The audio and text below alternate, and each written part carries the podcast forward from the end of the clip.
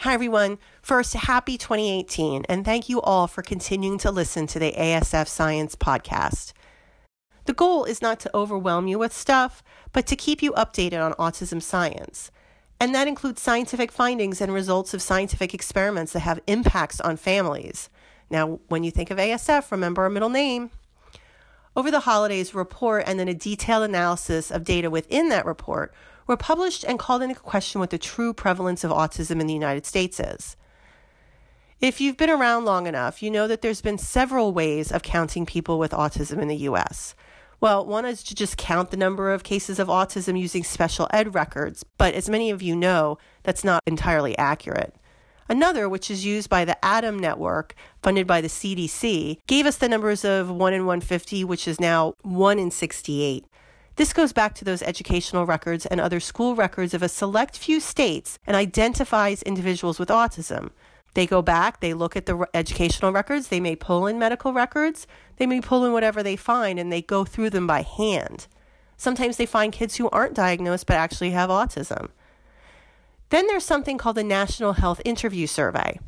This is basically a robocall that goes out to 35,000 households representing about 85,000 people. They ask tons and tons of questions. They ask about physical activity, smoking, health insurance, income, your sexual preference, if you can believe that. They also ask about kids in the household, of course, and any medical conditions they might have. The first question is whether or not their child had an intellectual disability, and then whether they had a developmental delay. And then they have a list of things going down to sickle cell anemia. Well, in 2014, they changed the survey. So the first question was intellectual disability. The second question was specifically about autism, particularly had anyone told them their child had autism. Well, as you can imagine, just the switch in wording caused the prevalence numbers from 2011 to 2014 to double, landing at 1 in 45. Now, at the time in 2014, this was much higher than the number of the ADDM study, which was 1 in 68. So some people assumed that the number had flipped from 1 in 68 to 1 in 45. Now, again, that was not the case. These were two different methodologies and they came up with two different numbers. So, why am I telling you about this? The difference between these two studies highlights that the way autism is counted plays a big role in the numbers of people affected with autism, and as an unfortunate consequence, because both of these studies are CDC studies, it causes a lot of confusion. And because there was a new study released over the break using these NHIS numbers, it continues to cause confusion. So, this podcast is less about what the true prevalence of autism is, although, of course, I have opinions, but what's going on with the trend, at least nationally, using these two methodologies. Over the break, a new report from the NHIS came out, which was further broken down by researchers of University of Iowa who focused on just the autism data. The report included an analysis of developmental delay, disabilities, and intellectual disabilities. The JAMA article focusing on autism looked at what this data report said, but it looked just at autism. So there's that if there's any confusion. Both studies, because they use the same data set, showed that using NHIS data, the 1 in 45 number used had pretty much stayed the stable since 2014. So the numbers in 2016 were about what they were in 2014. Developmental delay went up since 2014, but intellectual disability and autism spectrum disorder went from about 1 in 45 for autism to 1 in 39. Some websites and blogs are going to tell you this is an increase, but not really. Statistically, they're the same, so don't listen to places like Dr. Sears. He makes a living based on you getting scared about vaccines and autism. What this study does continue to show is that Black and Hispanic kids are getting diagnosed much less often, so they have a lower prevalence. White boys have the highest prevalence of autism of any group. This is exactly what the ADDM numbers say. So here they agree. Forget about the actual numbers, look at the trends. There is a racial disparity in the diagnosis of autism. There need to be better services through who are not white and, frankly, not white and male. Also, while the numbers themselves are different, I want to mention two things. First, they show that the number is leveling out, so to speak. And two, there's a point of convergence. Remember, ADDM numbers at 168 are different based on state to state. New Jersey has the highest prevalence of autism at about 1 in 45, but others like South Carolina have a prevalence of 1 in 81. New Jersey has a high number, probably in part because the school systems offer multiple opportunities to be evaluated. They also have their own registry to facilitate tracking. Using ADDM, the New Jersey prevalence is 1 in 45, and using the NHIS survey, the number is 1 in 45. Are people in South Carolina, where the numbers are more like 1 in 81, being under recognized? Well, maybe. Also, the 1 in 45 number converges with data from South Korea, who literally went from classroom to classroom, screening and then diagnosing kids in person in a particular school district, and found it to be about 1 in 45, actually 1 in 38. So, is the real prevalence of autism 1 in 45? Listen, I wish I knew. I think that it's interesting that ADDM found a 1 in 45 number in one state, but I would never base any assumptions on NHIS survey. Listen, it's fine and it's told us about all sorts of topics, especially about insurance and insurance use.